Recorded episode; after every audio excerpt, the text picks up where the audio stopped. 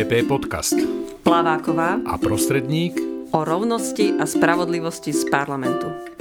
Vítame vás pri počúvaní nového formátu nášho podcastu. Odnes pod názvom PP Podcast Plaváková prostredník o rovnosti a spravodlivosti z parlamentu. Jeden až dvakrát za mesiac vám budeme prinášať aktuality z Výboru pre ľudské práva, národnostné menšiny a politického diania v témach rovnosti, spravodlivosti a ochrany demokracie. Do podcastu si budeme prizývať aj hosti a hostky. Dnes bude s nami diskutovať Zuzana Števulová, poslankyňa Progresívneho Slovenska, členka Výboru pre ľudské práva a národnostné menšiny. V útorok od 9. bude pokračovať mimoriadná schôdza, ktorú sme iniciovali spoločne s ostatnými opozičnými stranami za účelom odvolávania ministra vnútra Šutaja Eštoka. Lucia, Zuzana, približte dôvody odvolávania priebeh schôdze. Tak v prvom rade minister vnútra sa v podstate protizákonným spôsobom správal pri postavení vyšetrovateľov Jana Čurilu a ďalších mimo službu a čo už medzičasom potvrdil aj súd v dvoch neodkladných opatreniach. A ide tam teda o podozrenia z porušenia zákona o ochrane oznamovateľov, ako aj zákona o štátnej službe policajtov. V prípade porušenia zákona o ochrane oznamovateľov v podstate bol povinný si na takýto pracovnoprávny úkon získať súhlas Úradu na ochranu oznamovateľov, ktorý plní v spoločnosti dôležitú úlohu. O tom môže možno Zuzka bližšie porozprávať. A vlastne nadväznosti na to, ako boli vydané aj neodkladné opatrenia, sa navyše minister vnútra vyhrážal sudcovi, ktorý toto neodkladné opatrenie prvé z nich vydal disciplinárnym postihom, ale aj trestnoprávnymi následkami, čo je absolútne nepripustné a v takomto prípade by dokonca minister vnútra podľa môjho názoru mal sám odstúpiť, ak nejaký takýto absolútne nepriateľný krok spraví. Ono tým jedným z tých najväčších problémov alebo z tých eh, najväčších pochybení ministra je naozaj to obidenie úradu na ochranu oznamovateľov. Aj eh, v tej parlamentnej diskusii sme boli svedkami toho, že sa snažia ako keby vykrútiť aj minister, aj jeho teda obhajcovia z radov, či už iných ministrov alebo poslancov a poslankyň eh, koalície z toho, že poukazujú v podstate na podľa mňa nesúvisiace veci to, že ako títo vyšetrovatelia komunikovali v iných trestných iných veciach alebo poukazujú na to, že vyšetrovatelia samotní nemajú mať prečo postavenie eh, chráneného oznamovateľa. Ale tu je potrebné povedať, eh, že eh, veľmi jednoznačne teda oni to mm, postavenie majú. Dala im ho prokuratúra, nedal im ho teda samotný úrad na ochranu oznamovateľov, ale oni teda požiadali prokurátora, ktorý s tým súhlasil. Nakoniec vydal o tom teda jednoznačné rozhodnutie, že majú priznanú tú ochranu oznamovateľa, čiže ten právny stav je jasne daný a v takomto prípade aj zákon o ochrane oznamovateľov veľmi jednoznačným spôsobom hovorí, že ak vlastne by chcel ich nadriadený minister vnútra vykonať proti ním nejaký úkon, ktorý by sa mohol chápať ako odveta, tak musí vlastne na tento pracovnoprávny úkon získať ten súhlas úradu na ochranu oznamovateľov. Čiže tam je úplne nepodstatné, že ako sa títo ľudia správali v iných veciach, či si myslíme, že ten status majú mať alebo nemajú mať nakoniec, ak minister má pochybnosti o tom, že či majú mať status chráneného oznamovateľa, môže iniciovať príslušné konania, ale jednoznačne nemal ignorovať úrad na ochranu oznamovateľov a mal ho požiadať o súhlas predtým, ako vydal voči týmto vyšetrovateľom personálny rozkaz, ktorým ich postavil dočasne mimo službu. Áno, on v podstate mal množstvo zákonných prostriedkov, ktoré mohol využiť. To sa týka aj práve tej výhražky sudcovi. Na, na, namiesto toho, aby on sám je právnik, aby e, sa zamyslel nad tým, aké opravné prostriedky môže aj proti neodkladnému opatreniu, voč, s ktorým prípadne nesúhlasí, aké môže použiť, tak namiesto toho volil výhražky sudcovi, čo teda absolútne e, nie je prípustné nielen v akýchkoľvek iných situáciách, ale obzvlášť z pozície ministra, ministra vnútra.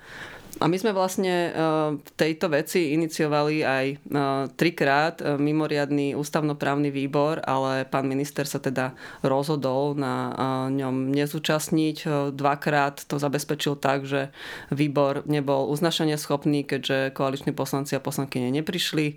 Tretíkrát už teda prišli, ale samozrejme nám program neodsúhlasili a tým pádom minister vnútra vôbec nemusel reagovať a odpovedať na naše otázky a tak sa úplne vyhol aj takejto forme verejnej kontroly, čo je teda jeden z účelov a jedna z úloh tohto výboru.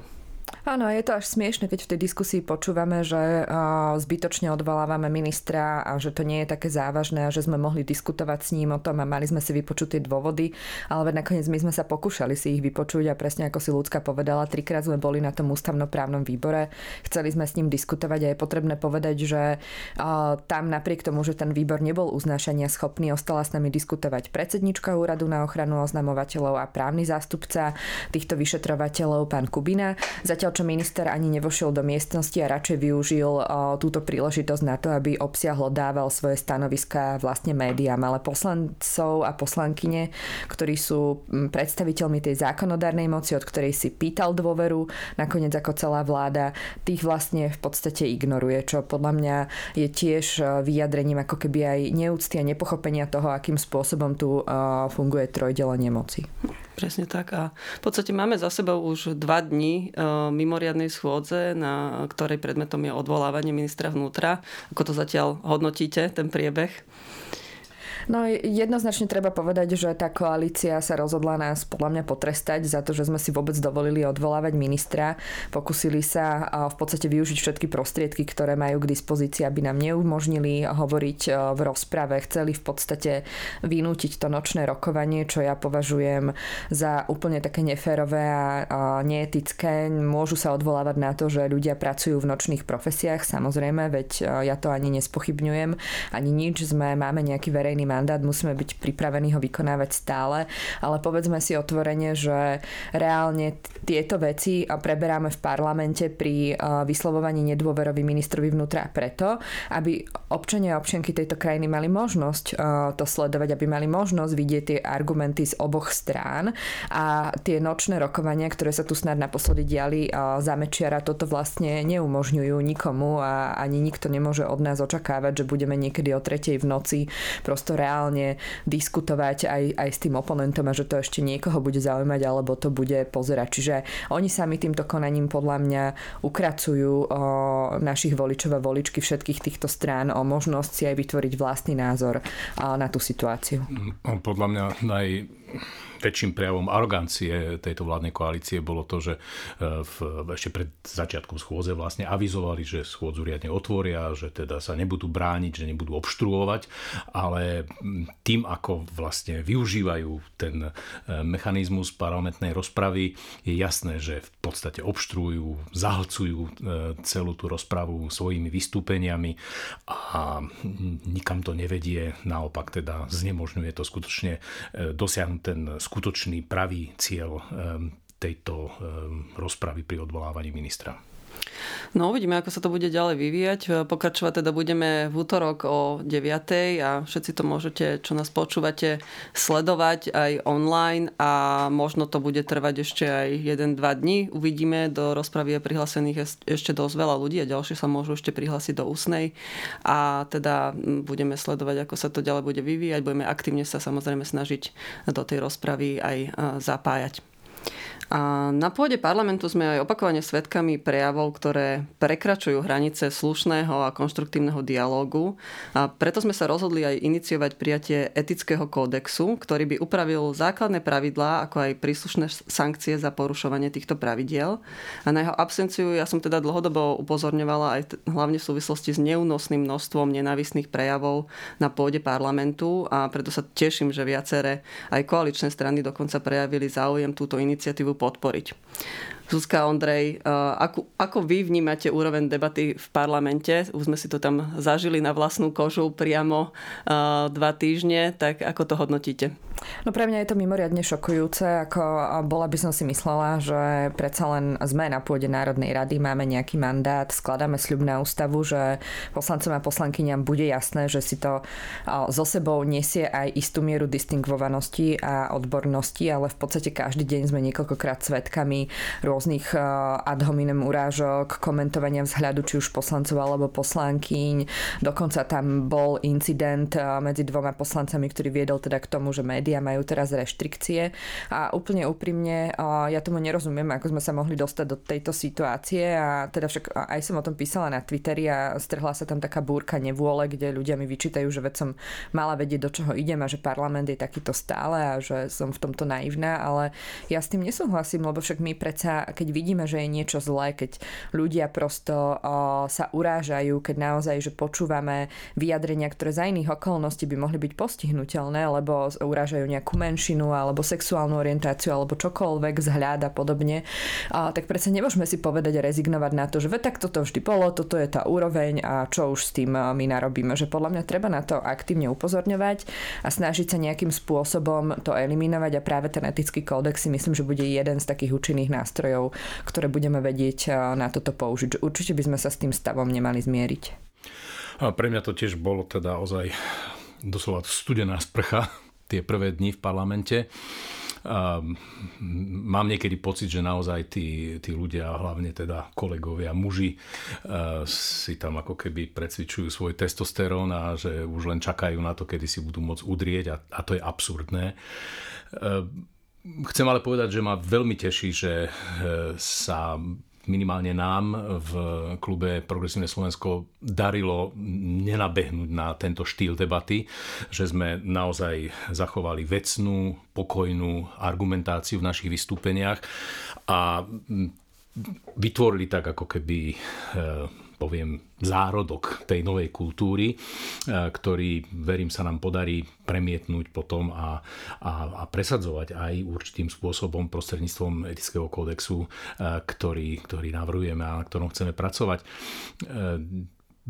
pokiaľ ide o tú politickú kultúru, naozaj vidno, že toto je to miesto, odkiaľ vlastne celá tá celospoločenská um, rozpoltenosť a, a to množstvo nenávisti, ktoré v spoločnosti je, vychádza. Že tí politici si ako keby neuvedomujú zodpovednosť za to, že ten ich štýl e, vystúpení a rozpravy sa prenáša potom aj na sociálne siete, kde to je samozrejme potom ešte amplifikované algoritmami a tým, že sa to deje v anonimite, ale toto je podľa mňa jedna z veľmi dôležitých vecí, na ktorých musíme popracovať v tomto volebnom období.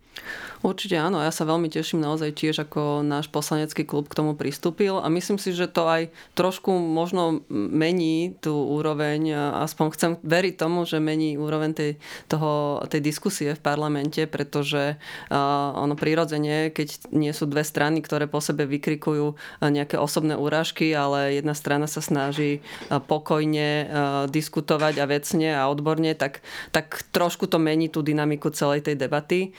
A uvidíme, ako sa to ďalej bude vyvíjať. My v tom určite budeme pokračovať. A čo sa týka toho etického kódexu, tak ono je to vlastne trošku aj zaražajúce, že ešte neexistuje, pretože zákon o rokovacom poriadku na, na neho odkazuje a viaže na neho už aj priamo tam e, nejaké sankcie za jeho porušenie, ale doposiaľ teda nebola vôľa ho vytvoriť a pritom je to štandardom v iných parlamentoch, kde takéto etické kódexy existujú a upravujú rôzne oblasti e, a vrátane teda e, tej rozpravy v parlamente alebo toho, ako sa majú poslanci poslankyne e, správať aj voči sebe navzájom, čím teda vytvárajú nejakú, nejaký štandard aj presne, ktorý sa odráža v spoločnosti a preto je to e, veľmi dôležité, takže my sa budeme určite snažiť, aby, aby táto e, misia bola úspešná a aby parlament prijal etický kódex, ktorý posunie aj tú, um, tú úroveň tej diskusie uh, dopredu, tam, kde by sme sa asi mali uh, nachádzať. Um, vo verejnosti aj pred niekoľkými dňami tiež rezonovalo vystúpenie Štefana Kufu na Omši v Trnave, kde ako štátny tajomník vystúpil v podstate s nejakou formou kázne, by sa to dalo nazvať, v ktorej uh, samozrejme nechybalo aj strašenie gender ideológiou, ale aj vyjadrenia zľahčujúce COVID či vakcíny. Ale asi nejde ani tak o obsah tej kázne, ako samotný fakt, že predstaviteľ ministerstva kultúry zneužil Omšu na šírenie svojich politických posolstiev. Ondrej, ty ako vnímaš toto jeho počínanie a čo to vlastne vypovedá o nejakom vnímaní funkcie štátneho tajomníku, tajomníka, ktorú aktuálne zastáva a aký, aký to má nejaký dopad na vzťah cirkvi a štátu a to, tento zájomný vzťah? Myslím si, že to vystúpenie štátneho tajomníka Štefana Kufu v Trnave veľmi jasne poukázalo na to, aký deficit máme vo vnímaní náboženskej neutrality štátu eh, v Slovenskej republike. Ehm, pán štátny tajomník eh, ako keby vôbec nevnímal, že tu je nejaká hranica medzi jeho súkromným náboženským životom, na ktorý samozrejme mal právo, a výkonom eh, verejnej funkcie, v ktorej sa teraz nachádza. Hm, je to o to zarážajúcejšie, že aj keď som to zatiaľ nejak oficiálne nikde nevidel, ale eh, hovorí sa o tom, že on bude mať na starosti vlastne vzťah eh, k církvám.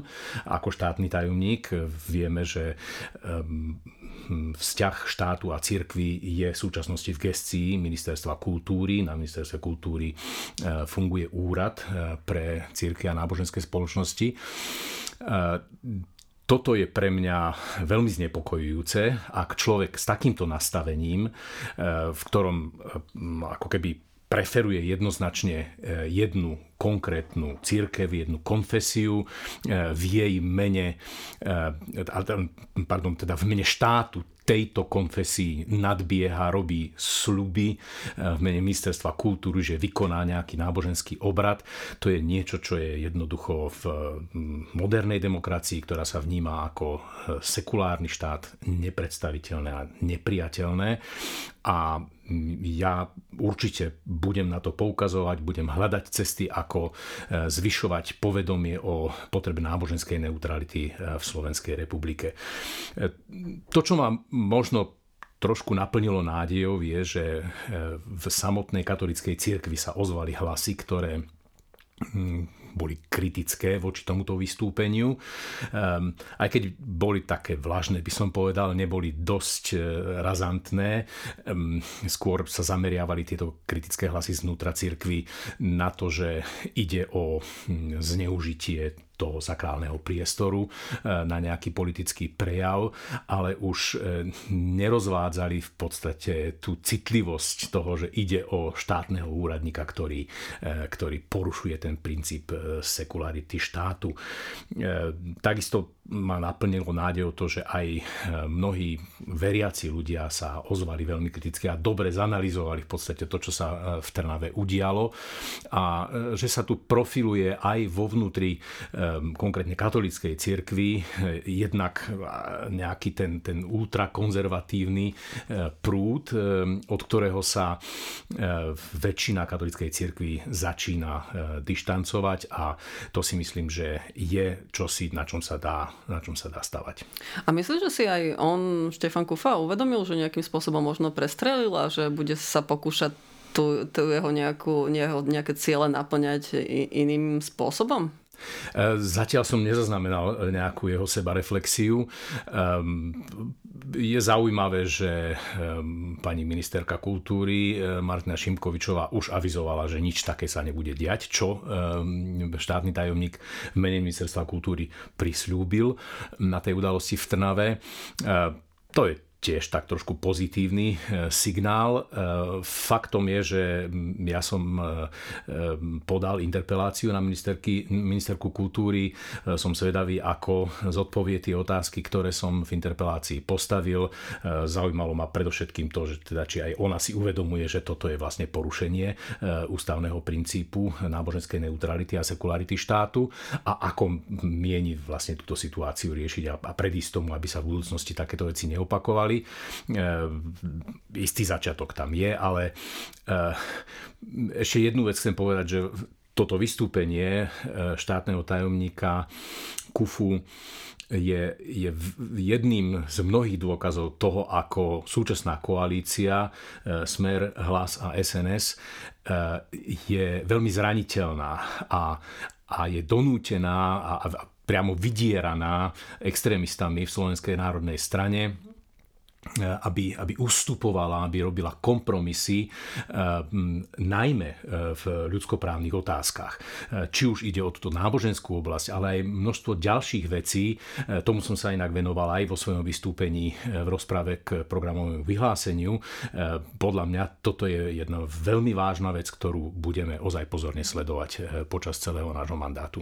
A s touto situáciou vlastne aj súvisí to, že vláda sa rozhodla zrušiť ten post splnomocnenca pre náboženskú slobodu o cirkvi. A e, je to vlastne nejako prepojené, že ako keby ten e, štátny tajomník Štefan Kufa má zastávať túto pozíciu, ktorá bola nejako doteraz pokrývaná práve e, touto splnomocnenskou rolou? Ja si skôr myslím, že to je, to je ako keby nejaká vnútorná vnútorná rivalita e, vo vnútri týchto mm, ultrakonzervatívnych síl. Zriadenie tohoto úradu e, bolo iniciatívou Kresťanskej únie v minulom volebnom období. E, podarilo sa im to presadiť úrad, tento, úrad vlády, tento spolnomocnenecký inštitút vytvoril, vymenoval minulú aj terajšiu poslankyňu Anu Záborskú do funkcie spolnomocnenkyne. Ten úrad ale fungoval veľmi eh, veľmi eh, chabo, povedal by som, zúžil celý koncept eh, ochrany náboženskej slobody na ochranu kresťanov treba povedať, že samozrejme áno, kresťania sú vo svete v mnohých e, štátoch prenasledovaní, ale v štatúte tohto úradu bolo zakotvené aj, bola zakotvená povinnosť, úloha e, venovať sa náboženskej slobode aj na Slovensku. A my máme napríklad problém s veľmi diskriminačným nastavením registrácie církvy a náboženských spoločností. Jedna z vecí, ktoré sme aj v minulom volebnom období chceli riešiť a vrátime sa k tomu aj v, to, v tomto volebnom období. Toto ten úrad splnomocnenca, splnomocnenkyne vôbec neriešil. E, ten vývoj bol taký, že e, úradnícká vláda e, premiéra Odora odvolala Anu Záborskú z výkonu tejto funkcie a ten úrad potom nejakým takým spôsobom prežíval. Je veľmi zaujímavé, že ho ako riaditeľ viedol pán Považan, ktorý súbežne s výkonom tejto funkcie písal pre denník Štandard, ktorý medzičasom bol zaradený na zoznam zoznam konšpiračných médií. E, takže e, áno, v podstate e, ľudia, ktorí stáli za touto iniciatívou vytvoriť tento úrad, ukázali, ako, ako nerozumejú tomu konceptu náboženskej slobody, ako ho zneužívali na, na nejakú úzkoprofilovú prácu v prospech jednej náboženskej konfesie. Takže zrušený bol podľa mňa právom a to, že ľudia okolo toho ultrakonzervatívneho spektra v SNS eh, ako keby nechránili ten úrad, podľa mňa svedčí o tom, že tam sú isté napätia tiež v tomto spektre. Ehm, a pokiaľ ide o pokračovanie tejto témy, tak eh, zazneli isté eh, hlasy o tom, že by sa táto agenda mala hm, premiesniť pod ministerstvo zahraničných vecí, čo by dávalo zmysel, hm, že teda táto téma je zameraná predovšetkým na zahraničie. Uvidíme, aký vývoj to bude mať. E, ja osobne si myslím, že e, náboženská sloboda si zasluhuje ochranu, ale je potrebné hovoriť o celej jej šírke a e, musí tu byť naozaj pre všetkých a nie len pre nejaké väčšinové konfesie. Možno, že ďalšia téma, ktorej, ktorú by sme mohli otvoriť, je tiež jedna veľmi dôležitá, citlivá téma to sú, to sú postoje voči mimovládnym organizáciám. Minister práce Erik Tomáš prišiel s návrhom zmeny financovania mimovládnych organizácií z 2% daní s cieľom získať chýbajúce financie na 13. dôchodky. E, Lucia, Zuzana, viete približiť, aké dopady by malo presadenie e, tejto zmeny? Tak eh, v prvom rade by to mimovládne organizácie obralo o časť alebo celú daňovú asignáciu, ktorú získavajú z tých 2%, eh, čo už eh, aj zaznelo v tej verejnej diskusii, že by malo dopad najmä na tie organizácie, ktoré sú v podstate malé, sú to rôzne združenia, kde sa vybera, zbierajú peniaze na um, sú to rôzne združenia, kde sa zbierajú peniaze na pomoc napríklad e, chorým deťom, deťom s autizmom, na rôzne ihriska a podobne, čiže na rôzne organizácie, ktoré pomáhajú ľuďom, ktorí sú chorí alebo, alebo majú nejaký typ znevýhodnenia, čiže najmä tieto organizácie žijú týchto peňazí, pretože tie väčšie už častokrát majú aj oveľa väčšiu administratívu k dispozícii a tým pádom sa môžu hlásiť a uchádzať aj o nejaké iné zdroje financovania, rôzne projekty a podobne. Zároveň my to vnímame aj v kontexte toho, že teda však táto vláda je vyformovaná na pôde strán, ktoré dlhodobo mimovládne organizácie, najmä tie, ktoré sú aktívne v tom verejnom živote, kontrolujú vládu, upozorňujú na prešlapy verejných funkcionárov um, a robia ako keby ten občianský aktivizmus, tak uh, dlhodobo kritizujú a atakujú, nazývajú ich vlastne rôznymi zahraničnými agentami, obvinujú ich z toho, že niekde v pozadí uh, niečo organizujú a podobne. Uh, čiže uh, ja osobne to vnímam aj v kontexte teda tých predchádzajúcich vyhlásení aj strany Smer, aj strany Hlas vo vzťahu k aktívnym občanom a občiankam, ktorí sa uh, zaujímajú o verejný sektor a vnímam to ako pokus vlastne odstaviť ich od financovania, čo by potom znamenalo, že majú oveľa menej prostriedkov aj priestoru na svoju prácu. Treba tiež povedať, že tú daňovú asignáciu meniť netreba, nikto to nepožadoval, najmenej teda tie mimovládne organizácie, ktorých sa to týka. Čiže z tohto hľadiska tam nie je nejaká verejná potreba súčasný mechanizmus zmeniť, že ide v podstate o kampaňovú vec, kde teda hlavným cieľom je získať prostriedky na tie 13. dôchodky. Mhm. Ja by som k tomu dodala, že ja to vnímam tak, že minister práce Erik Tomáš naozaj potrebuje doručiť takýto kampaňový darček v mene Petra Pellegriniho, v rámci, ktorý teda bude očividne kandidovať e, za prezidenta a takýmto spôsobom e, si získať nejaké hlasy volické e, tým, že teda tie 13. dôchodky zabezpečia práve v čase, kedy ešte bude pred voľbami samotnými a je naozaj smutné, že si ako rukojemníkov celej tejto ich e, iniciatívy zobrali mimovládne organizácie a dokonca teda síce sa oni tak e, rámcujú, že pomáhajú ľuďom v seniorskom veku a že to je teda um, pomoc, ktorú by chceli oni doručovať, ale v podstate aj týmto svojim krokom aj negatívnym spôsobom zasahujú do života ľudí v seniorskom veku, pretože veľa z týchto menších aj mimovládnych organizácií práve zabezpečuje aj pomoc so sociálnymi službami alebo zabezpečujú nejaké voľnočasové aktivity pre seniorov a seniorky. A keď budú mať tých financií menej, že im e, naozaj prídu o tie 2% z daní, tak samozrejme tieto aktivity zabezpečovať nebudú môcť, pretože celá e, téma pomoci ľuďom v seniorskom veku nemôže byť zúžená len na to, že sa tu budú vyplácať nejaké jednorazové príspevky, 13. dôchodky, tam jednak aj vo vzťahu k dôchodkovému systému. My to vnímame tak, že tam treba prichádzať so systémovými zmenami, ktoré zabezpečia, že tie mesačné dôchodky pravidelné budú v dostatočnej výške na to, aby sa tu nemuseli takýmto spôsobom potom jednorazovo nahradzať nejaké tie výpadky, ale zároveň ľudia v seniorskom veku majú oveľa širšie spektrum problémov, na ktoré náražajú vo svojom živote a to je od dostupnosti sociálnych služieb, od zlej e, dostupnosti a kvality zdravotnej starostlivosti až po naozaj e, kvalitu plnohodnotného naplnenia e, času svojho voľnočasového a, a no, takže tých problémov je oveľa viacej a naozaj sa to nedá zúžiť takýmto spôsobom, ako je to momentálne prezentované.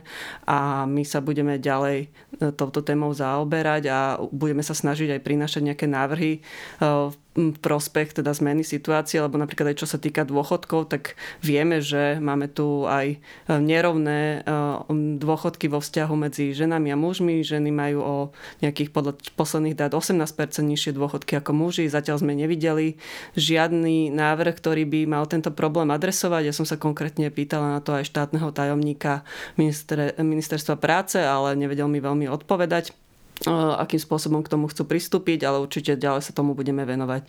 My sme vlastne aj v tejto téme iniciovali mimoriadný výbor niekoľkokrát ľudskoprávny, ktorý žiaľ tiež nebol uznašania schopný, lebo očividne, teda to je potrebné tu tiež povedať, že tá taktika koalície je v podstate vytvára takéto obštrukcie, kde nám aj znemožňujú vôbec ten dialog a tú verejnú kontrolu, ale pretože tie, aj tie výbory majú dôležitú úlohu v tom, že oni sú normálne online vysielané, každý si to môže pozrieť, môže vidieť aj ako, akým spôsobom vlastne ten minister alebo ministerka reaguje na tie otázky a sami si spraviť názor. A tento, te, tento priestor vlastne nám je absolútne znemožnený a teda občanom a občiankam tento prístup k informáciám nie je umožnený, čo je teda celkom alarmujúce a mm, uvidíme, ako sa to bude ďalej vyvíjať.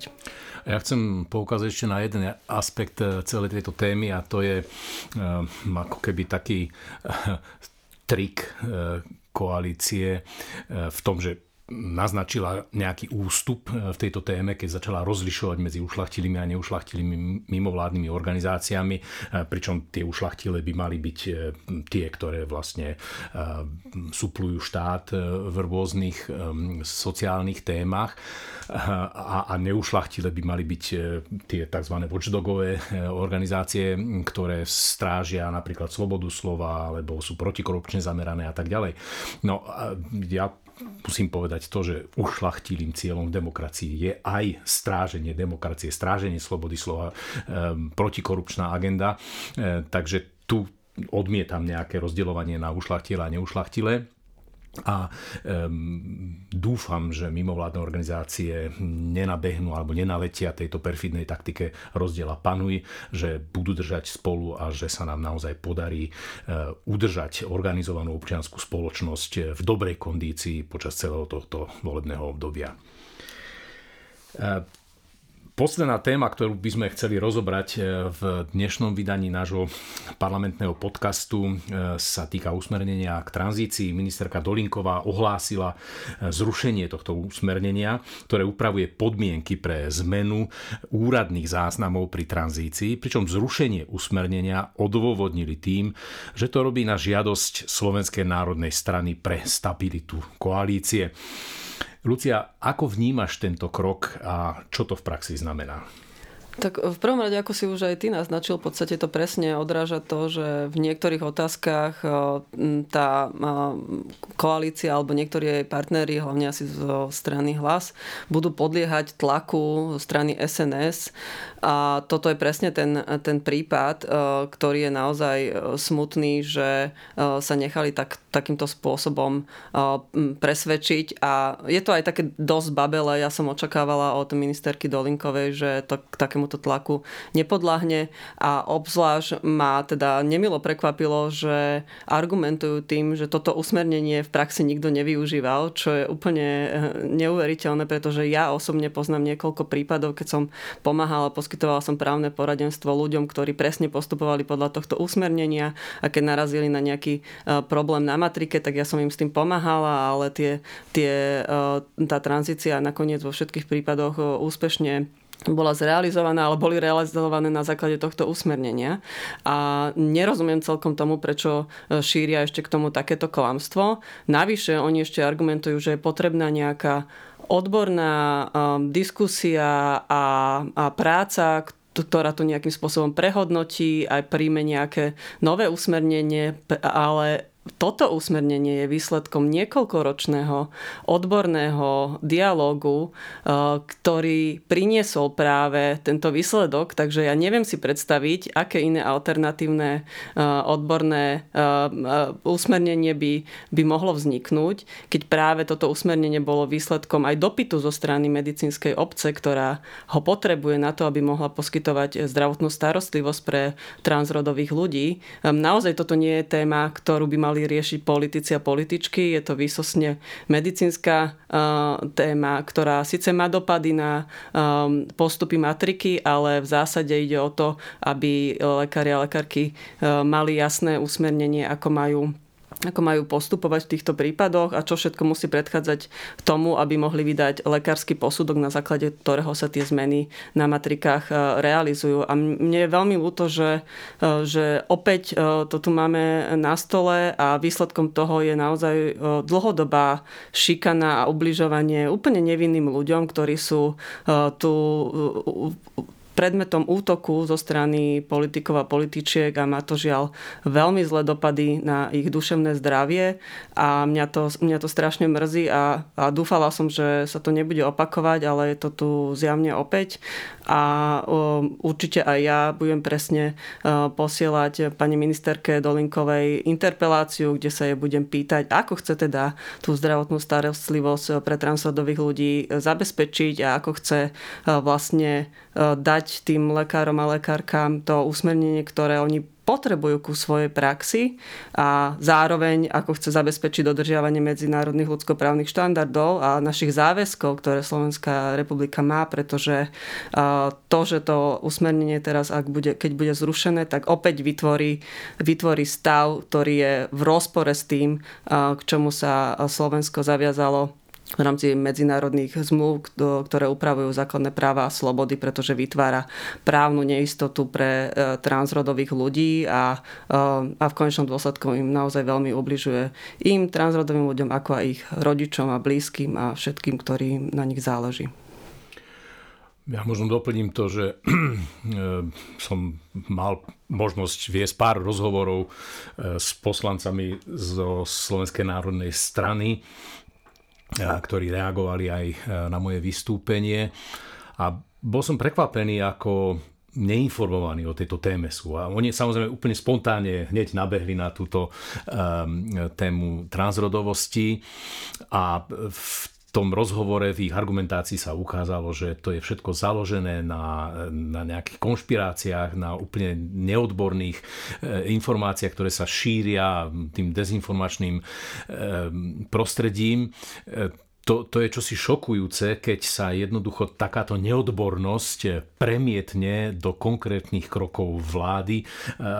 Opäť sa vraciame k tej téme, že teda SNS vydiera doslova e, koalíciu e, v týchto témach a, a zraňuje ľudí. E, k tomu tiež doplním, že som v kontakte s niekoľkými ľuďmi, transrodovými ľuďmi, ktorí naozaj veľmi citlivo vnímajú túto vec. Ja, ten môj kontakt s nimi je pastorálny, teda a, doslova reagujú veľmi, veľmi citlivo a, a, a s bolesťou na tieto signály, ktoré sa šíria spoločnosťou. E, je to absurdné, nerozumiem, prečo e, sa to tak ujíma v spoločnosti, e, rozputávanie strachu voči tak malej komunite ľudí, že to jednoducho nemôže nikomu ublížiť, nikoho ohroziť, ak výjdeme ako spoločnosť týmto ľuďom v ústrety. No, no a úplným paradoxom je, že vlastne podnet pre vznik tohto usmernenia vyšiel z ministerstva zdravotníctva v čase, keď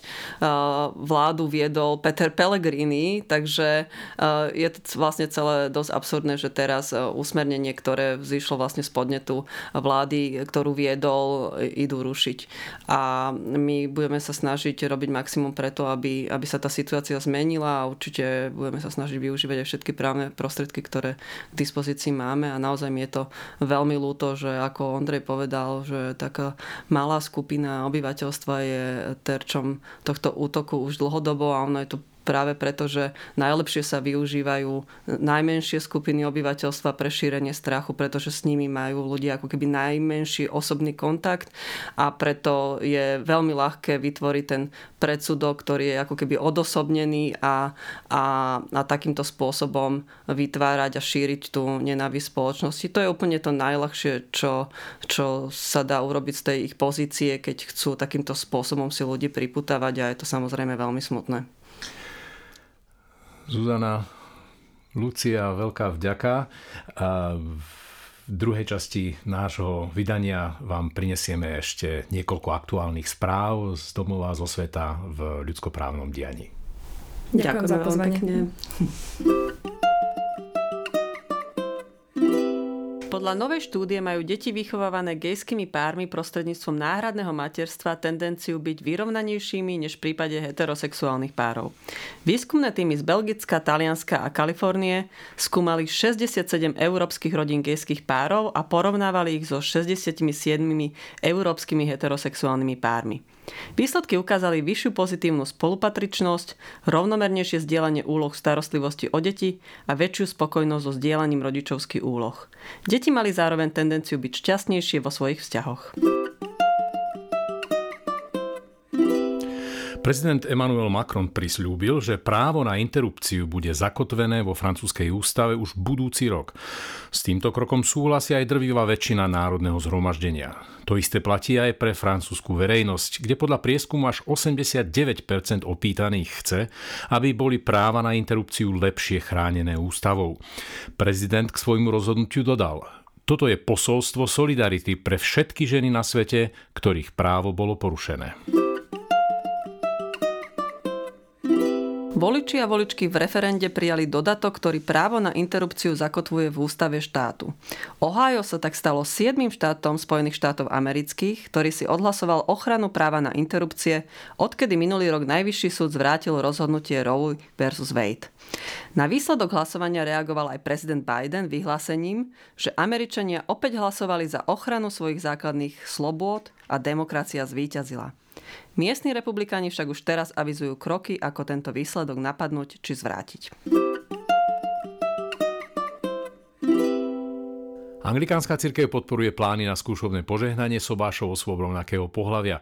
Bohoslužby na oslavu manželstiev párov rovnakého pohľavia by sa mohli konať už v priebehu niekoľkých týždňov. Znamená to, že queer kresťania budú môcť pozvať svoju rodinu a priateľov na špeciálnu bohoslužbu, kde bude ich manželstvo požehnané. Arcibiskupy z Canterbury a Yorku novelu podporili s vyjadrením.